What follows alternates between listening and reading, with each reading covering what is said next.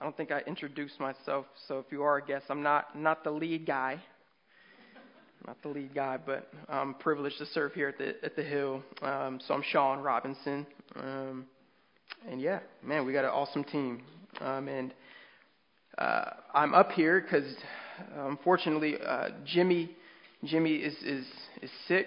Nothing crazy. He's on the up and up. Um, but he called me Friday, or he texted a few of us and was like, "Guys, I need somebody.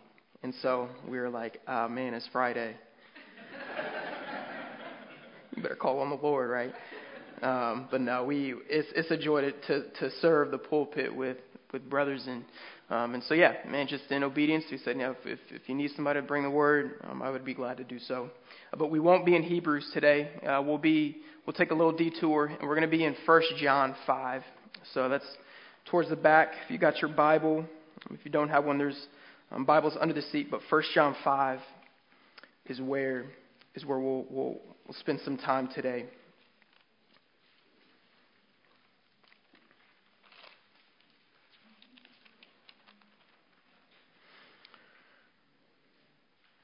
I'll say uh, this to start. Um, often, when a when a disciple maker um, is looking to walk somebody through the Word, um, maybe specifically that doesn't know uh, that doesn't know Jesus, that doesn't know the gospel, uh, oftentimes uh, they're going to find their way if they don't camp out uh, for a while in the Gospel of John. Um, and so, the Gospel of John, why the Gospel of John? Um, you know, there's a number of reasons, but uh, ultimately, the Gospel of John was written to persuade people to actually believe in Jesus. Right? From the start, the opening verses declare that Jesus is God with an emphasis on the unique relationship Christ was uh, uh, given, right, with God the Father. And then there's the, the well known summary of it in John 3.16, right? For God so loved the world that he gave his only begotten Son, that whoever shall believe in him shall not perish, but have everlasting life, right? We all know it, right? So we see a, a summary of the gospel there. And then towards the end, the Apostle John gives us the purpose of writing this particular, gospel in, in chapter 20, verse 31. Uh, the Apostle John writes, These are written so that you may believe that Jesus is the Christ, the Son of God, and that by believing you may have life in his name. So, what John presses to make evident here is the reason why he writes, right? Primarily a book for the unbeliever. He does something very similar in his first letter. Um, however, this, this time he writes to the, to the believer in Christ. Right? And so we can't overlook the fact that John, right, he's giving foundational gospel truths, not to the unbeliever that they may know, but to the believer that they might remember, that they might hold on, that they might uh, grasp it um, even more, right? So the Apostle John, dealing with a group of folks who had doubted the deity of Jesus, uh, the, this group, they held the belief of what we know as Gnosticism, right? So uh, the, the, the group that was combating the gospel, um, they believed that the way of salvation was through secret, superior knowledge granted to the initiated. Uh, more knowingly, they, they basically just denied that Jesus was God actually in the flesh. They denied that he came as a human, um, that he was God as well uh, in the flesh. So some of the false teachers, John, right, combating in this letter, had begun to infiltrate, to intrude on the church with this type of teaching that was in opposition to the teachings of Jesus. So, partly why John writes, right, this letter to the Christian community to clear the air of these falsehoods that were coming, uh, to bring the believers back to the basics of Christian life, right, and to reinforce their faith. And so, the reason the early church gave credit of this letter to the Apostle John was uh, the style very much so mimics the Gospel of John. Uh, it also, again, mimics what we see in Second John and Third John, and, and also Revelation. They believe was written by the Apostle John. And so, right, we have these words inspired by God, recorded for the saints of old and of the saints of today. So during the time that this letter was written, John, probably the only disciple left of the original 12, he was uh, the only disciple that didn't die a martyr's death right? He wrote this letter to the churches uh, in Asia Minor, which is modern day Turkey uh, now, um, but roughly between 80 to 85 AD. So you're looking at 80 to 85 years after Christ was crucified, rose, right, which meant that the church now consisted of second, third generation Christians.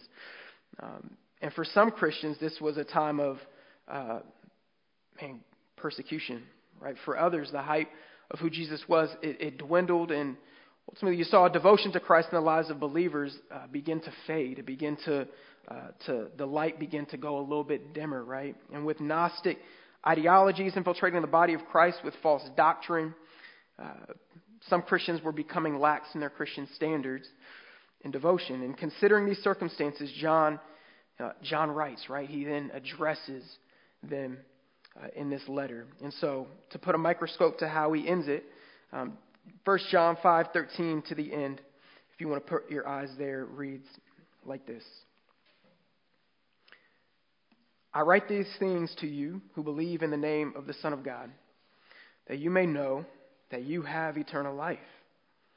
And this is the confidence that we have toward him, that if we ask anything according to his will, he hears us. And if we know that He hears us in whatever we ask, we know that we have the requests that we have asked of Him. If anyone sees his brother committing a sin not leading to death, he shall ask, and God will give him life uh, to those who commit sins that do not lead to death. There is sin that leads to death. And I do not say that one should pray for that. All wrongdoing is sin, but there is sin that does not lead to death. We know that everyone who has been born of God does not keep on sinning.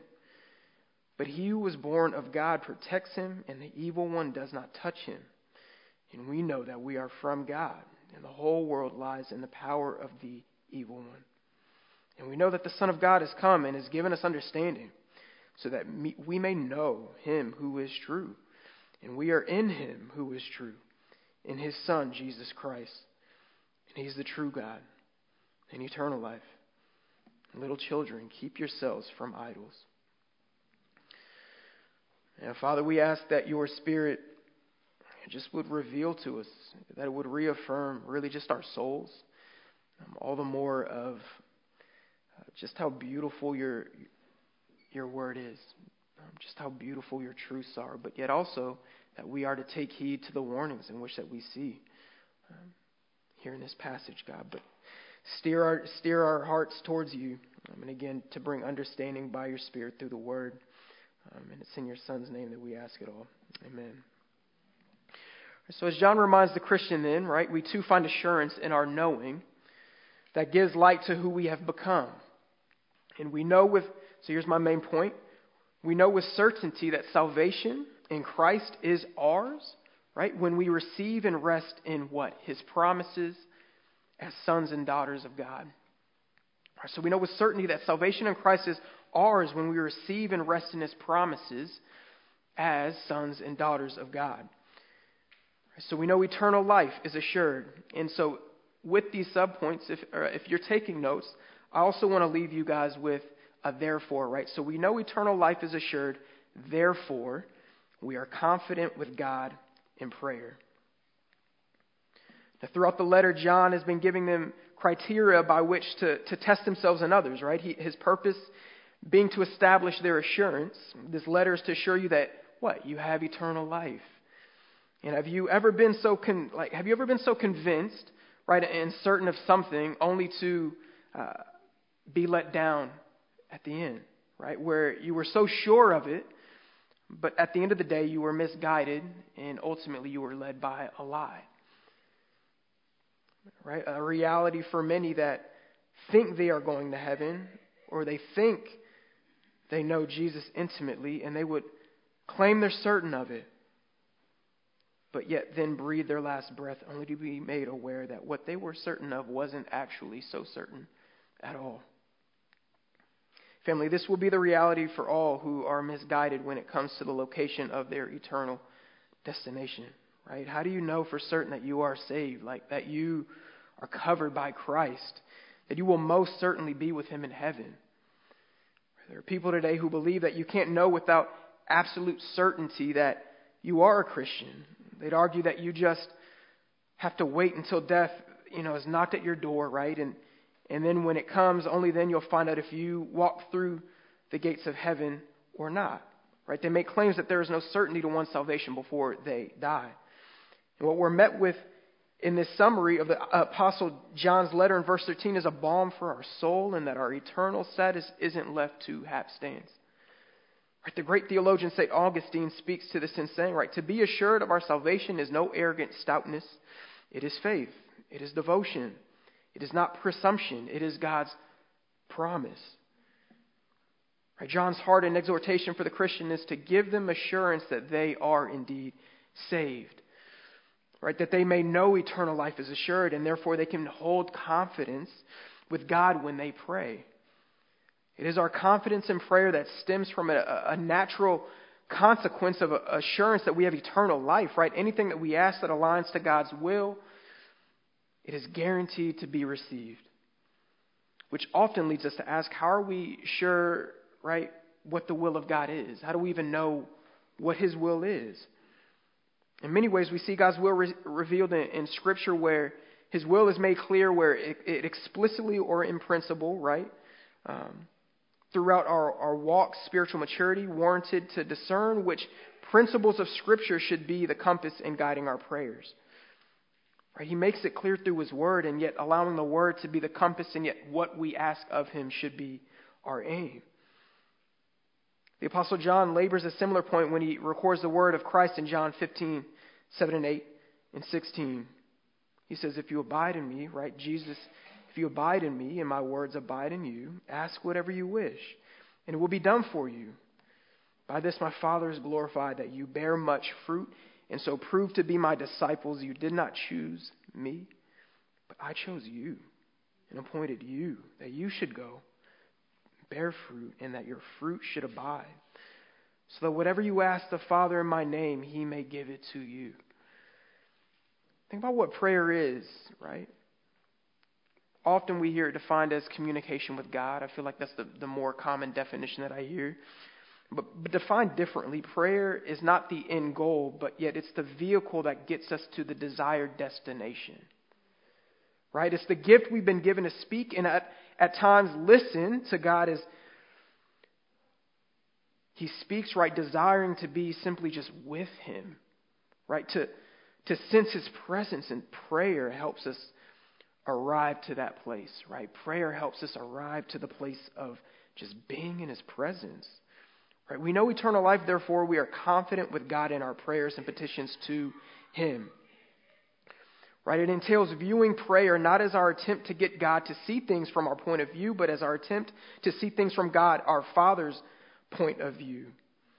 And it's the growing, right? The maturing, the studying, the meditating, the uh, yeah, just meditating upon and seeking of His will through His Word, where our souls pivot from asking ourselves again, not what I want, but yet what, but Lord, what do you want, right? What do you want? Like that, I want that to be my desire. Right? We know eternal life, it's assured. Therefore, we are confident with God in prayer. And additionally, right, we know victory over sin. Therefore, we are covered by Christ. We know victory over sin. Therefore, we are covered by Christ. So in verses 16 and 17, John gets detailed concerning prayer. Uh, verses 14 and 15, right, they're about petitions. Um, and in 16 and 17, John's primary emphasis is it's, it's intercession. Right? If anyone sees his brother committing a sin not leading to death, he shall ask, and God will give him life to those who commit sins that do not lead to death. There is sin that leads to death, and I do not say that one should pray for that. All wrongdoing is sin, but there is sin that does not lead to death. So the issue John makes, known to us as seeing someone in sin. Right, with verse 16 being one, so this is one of the more difficult verses to interpret in entirety of Scripture, right? I was thinking, I was prepping, I was like, man, this is what the Lord placed on my heart, but yet why would I go here? But the Lord led us here, so we're going to be faithful to to break it down. Right? Brother who is sinning a sin, right, not leading to get to death is kind of what he gives light to us, right? John then addresses someone whose sin, right, brings death. So, this is the crucial question, right? Is John speaking of physical death or is he speaking of spiritual death? Further, does he have a Christian in view in both instances, or is the second situation that of an unbeliever? So, again, pr- presumption is unwarranted interpreting this verse, but what's key is considering that John may have spiritual death in mind in two different persons in view. Thus, his argument is that Christian saints can fall into sin, but their salvation and spiritual death is not at stake because they have Christ as their atonement and advocate, and they believe in him for eternal life. So there's an underlying obligation, right, to pray for restoration because this is always God's will. Right, praying to the Lord to offer life, for he will restore the joy and vitality of their salvation since their sins do not and cannot lead to spiritual death. Right? Their sins may warrant spiritual discipline as we learn this from Hebrews 12, right? But they cannot experience spiritual death. And then John makes mention of sin that leads to death, which raises this question, right? What specific sin leads to death? Like what specific sin actually leads to death? And to this question, there isn't a, a definitive interpretation that's made clear, but three different views have been discussed pertaining, right, to this part of John's letter. Um, and so you'll see on the screen just three, three different views that often are uh, view, uh, uh, presented to us, uh, presented to the reader, uh, trying to get a grasp on what we believe John is, is getting at here, right? One being an, an explicit deadly sin. Right? This is a, a transgression against God that is willful, it's deliberate. This a sin, right, is of a serious nature. And then we see a blasphemy against the Spirit of God.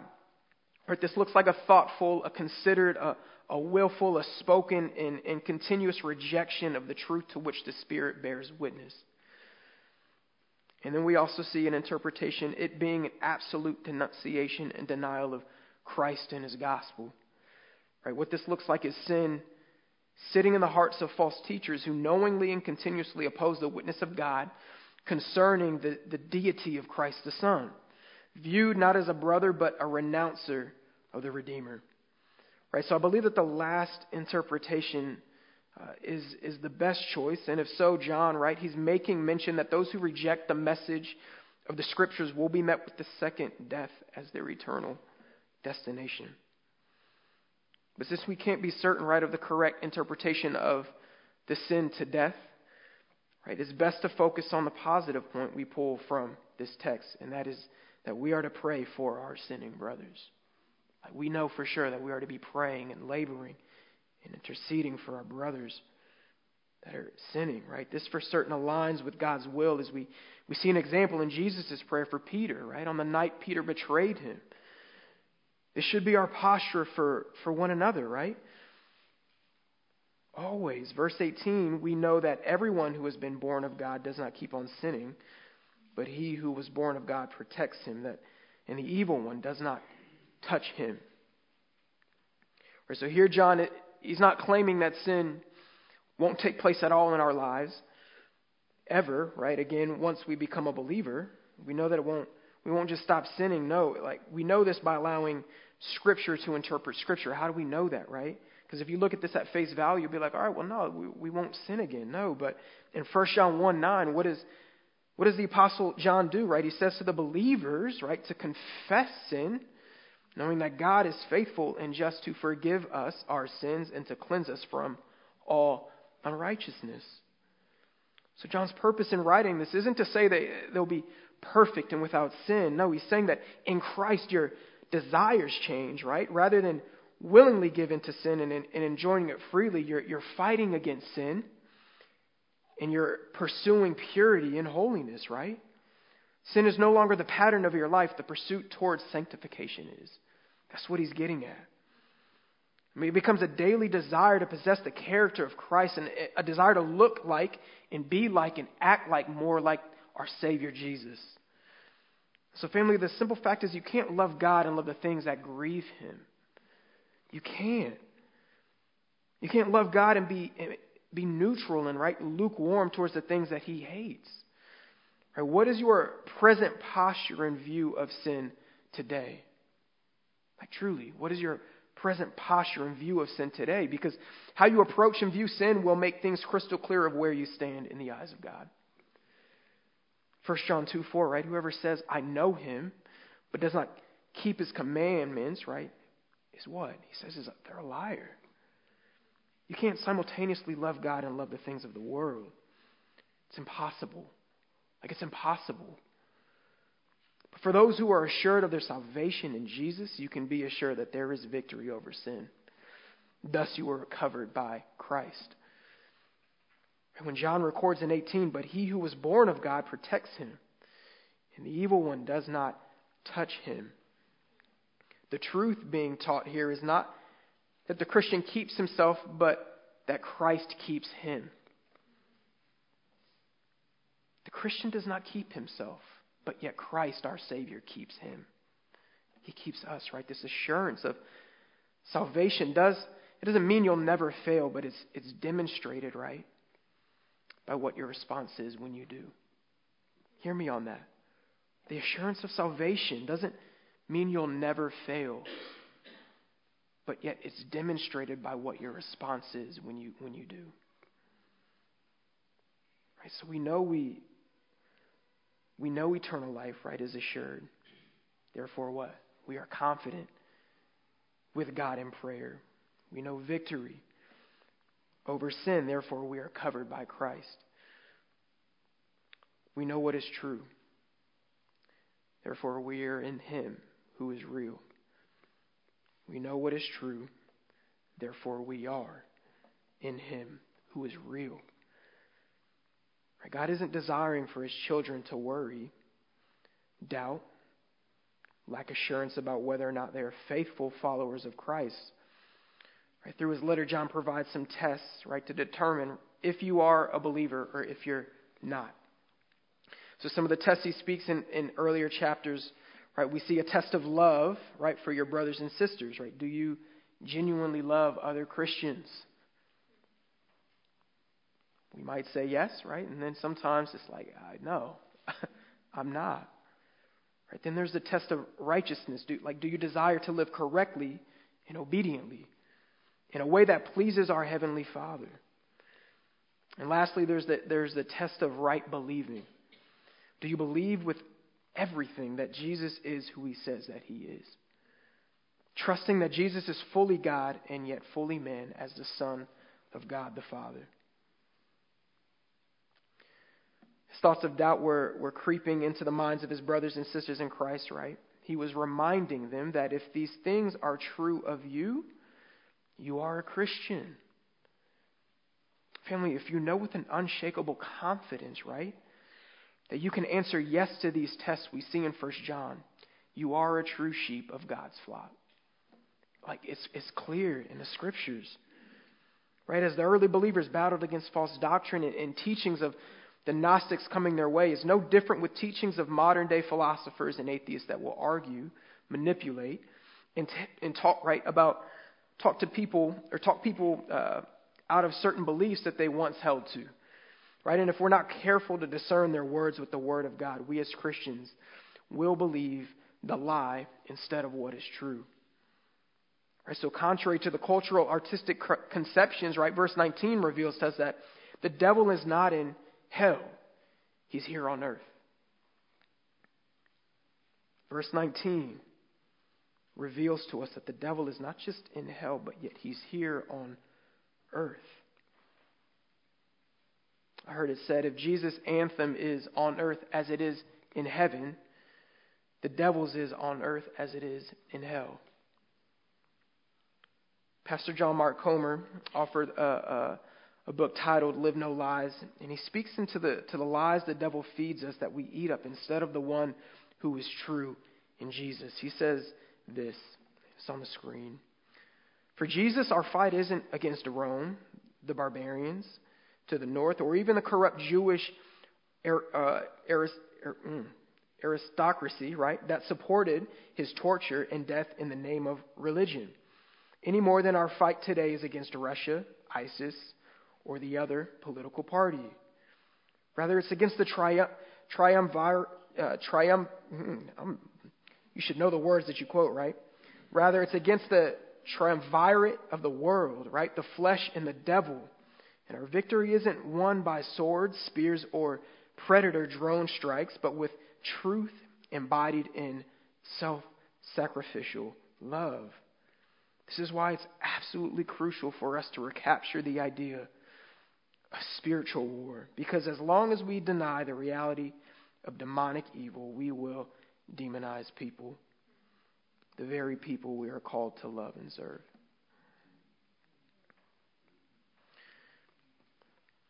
Family, we know what is true. Therefore, we are in Him who is real. Right? With the realities of brokenness all around us, right? Sin that is ever so present in this world, right? The depravity and hurt that is worldwide. Knowing Christ Jesus produces something amazing in the hearts of believers. There is a certainty of the soul that sin cannot dominate you and the evil one cannot bring any harm upon you walking through this life as, as, as children of God, He gives us confidence for the calling, right? Verse 20, we know that the Son of God has come and has given us understanding. Without Christ, we could neither know God nor overcome sin. It's only made possible here and now because the Son of God has come, and having come, He's given us understanding. Right? The verbs here must be viewed collectively. Right? So the gospel's primary focus isn't the truth that Christ has given us certain things, but instead that He has come to us. And in his coming, he's provided to us understanding. So, in other words, right, the power or, or capacity of, of knowing. Right, to paraphrase, we know as a fact that the Son of God has given us understanding to come to identify and know and experience him who is real. It was this type of knowing that allowed King David to, to, to navigate through the trials of, of life. Psalm 23 4. Even though I walk through the valley of the shadow of death, what does he say? I will fear no evil. How is David so confident in the shadow of death? For you are with me. Family, there's a battle that rages on in this life, but this assurance of salvation promises an all knowing, right, that you belong to Him, that you belong to Him, and that He is with you always until the end of the age. We know, therefore, we are, right? We know, we know that He's with us, therefore, we are what? Children of God, that He will not leave out to dry. He's the true God in eternal life, right? And for all those who repent, believe, Eternal life in heaven with Christ Jesus himself is promised to you. A question that I received from a friend, uh, it was a few years back, but it's been a question that it's just been, re- it's just, I feel like it's always resurfacing in my heart. But he said, God may be your Savior, but is He Lord of your life? Right? He may be your Savior, but is He Lord over all of your life? Does he have complete control of every area of my life, of your life? Right? That's my relationships, that's my marriage, that's that's my ministry, right? Or that's my finances, that's my time, my everything. Like, does he have complete control over all of those things? Like, is he Lord over it all? During the area of the Crusades in the history of the church, legend has it that before going into battle, the Knights Templar were, were baptized, but they would hold their swords high above their heads as they were submerged underwater uh, during their baptism, right? So getting baptized, but yet holding high their sword as they went uh, under the waters, as if to say, Jesus, you can have all of me except this. Not my violence, not my pursuit for victory and fame in battle. Now, whether or not this legend uh, is true or uh, or not, right? Figuratively speaking, this is something we all do. Right? What sword do you do you find yourself holding that you just can't let go? Right? It could look like the things I, I mentioned prior, or it could look like a past hurt, right? An unhealthy entertainment habit, a sport, a political or possibly a theological position. I Find John's ending to be fitting, even though some see it as unexpected, right? He says, little, little children, right? Writing to, writing to believers, keep yourselves from idols. His final exhortation is based on the great assurance he has just revealed. It is the Son of God who will keep us, but this does not re- relieve us of the responsibility to keep ourselves specifically to keep ourselves from the things we don't desire to die to on the daily. For those who aren't so sure where you stand in the eyes of God, those who share with clarity the cost of following Jesus, do so often from love. Right? It's extremely hard to lay down your entire life at the foot of the cross. And it's the constant friction of right, my way versus God's way internally. And that's why God says, right, daily deny yourself. Pick up your cross and follow me. Which means you crucify the desires, right, the idols of your flesh, and grab hold of the, the deeper desires, right, for God Himself. Are you living in obedience that is driven by love for the Lord? Family, it's not a matter of what I say or think, but are you like are you truly wrestling with the very text in which that reveals who God is and what it is that He requires of? Like, are you wrestling with the text, seeking to abide in it, walk obediently to it on a daily basis? Man, simply saying a sinner's prayer, right, doesn't assure you of salvation. We know that. Being a person with good morals or feeling guilty of your sins doesn't assure you of salvation or not even attendance alone to worship with the people of God assures you of salvation.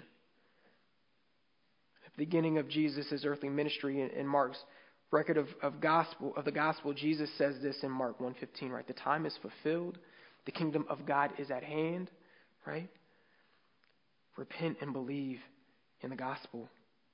God is true to his word, family right? True salvation. And this assurance of a relationship with Jesus happens when we repent, when we believe that Jesus is who he says that he actually is, and we accept his message, right? Of turning from self and in faith turning to Jesus is basically what he's asking when he says repent believe, right?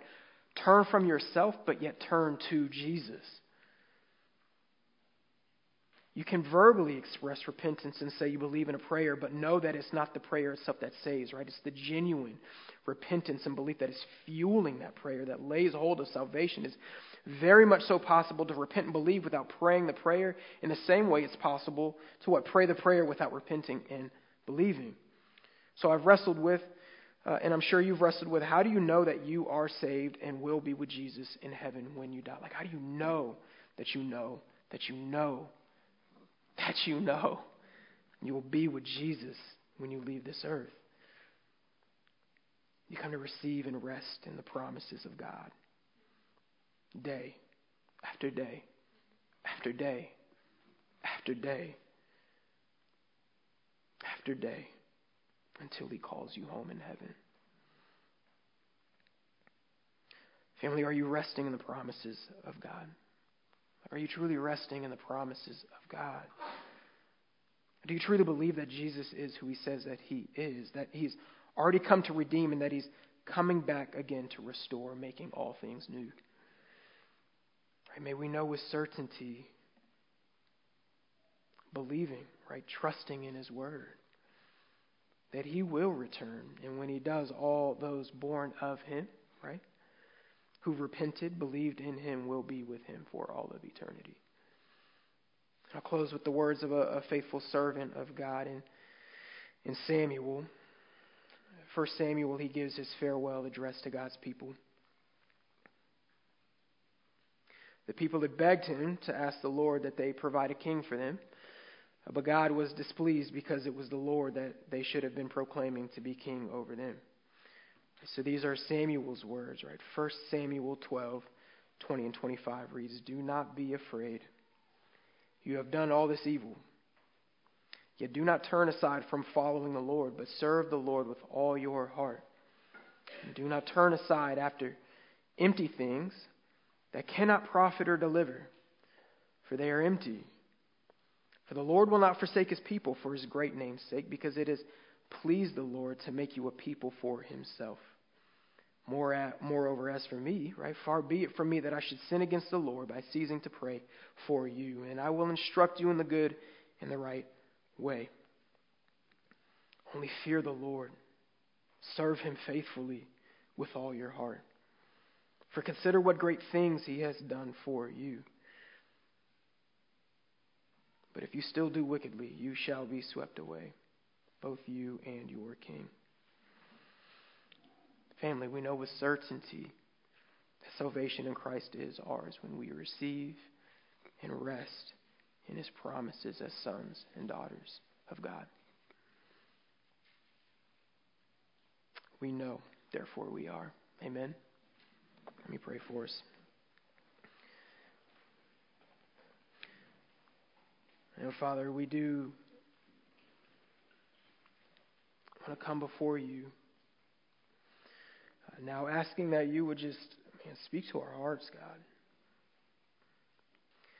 And whether we are wrestling or whether we uh, we have repented and believed, but yet uh, and struggle to believe your word versus the lies that the enemy feeds to us um, in our everyday lives. Right? Is, I just I'm always taken aback, right, to know that, um, man, you are who you say that you are, but yet at the same time, um, my actions, right, our actions can tend to uh, speak as if those promises are not true and not real. And Father, forgive us. Yes, you know, forgive us uh, for not clinging to your word uh, more so than the other messages that come our way uh, more so than the lies that we want to tell ourselves, right? And you're faithful and just to forgive us. And so, Father, would you do that um, as we reflect well and honestly um, in the taking of communion that we'll get to do um, in, in the, the rest of our time of worship? God, I pray for just our hearts that we would truly learn, right, daily to die to self, right? That we would truly learn to bear our cross in a way that brings you honor and glory, God, and in a way that really speaks of, um, man, the cost of following you, but yet how sweet it actually is to lay it all down. And God, reveal to us in ways, whether it be through a brother or through your word, um, or you know whatever it might be, God, man, would you reveal to us the swords in which that we seek to hold high before, um, before really, and again, uh, following you. And there's nothing here on this earth that is far greater than the treasure found in your Son. And help us to know that, God. I pray, God, that we would be, again, uh, ones that walk in a way that reveal who we truly are. We are children of God. I mean, I, again, I just ask, Lord, that again, those that uh, don't know for certain that they are, would you, um, would you allow the right people to come along um, to speak truth, God? Would you humble uh, the heart, right, to uh, allow them to ask questions, right, of um, where I currently am, um, and again to know that um, his final destination, her final destination, can be with Jesus, not just in heaven, but yet here and now for the for the walk. And God, we love you. We say thank you. And we lift it. We lift it all up um, in the precious name of Jesus. Amen.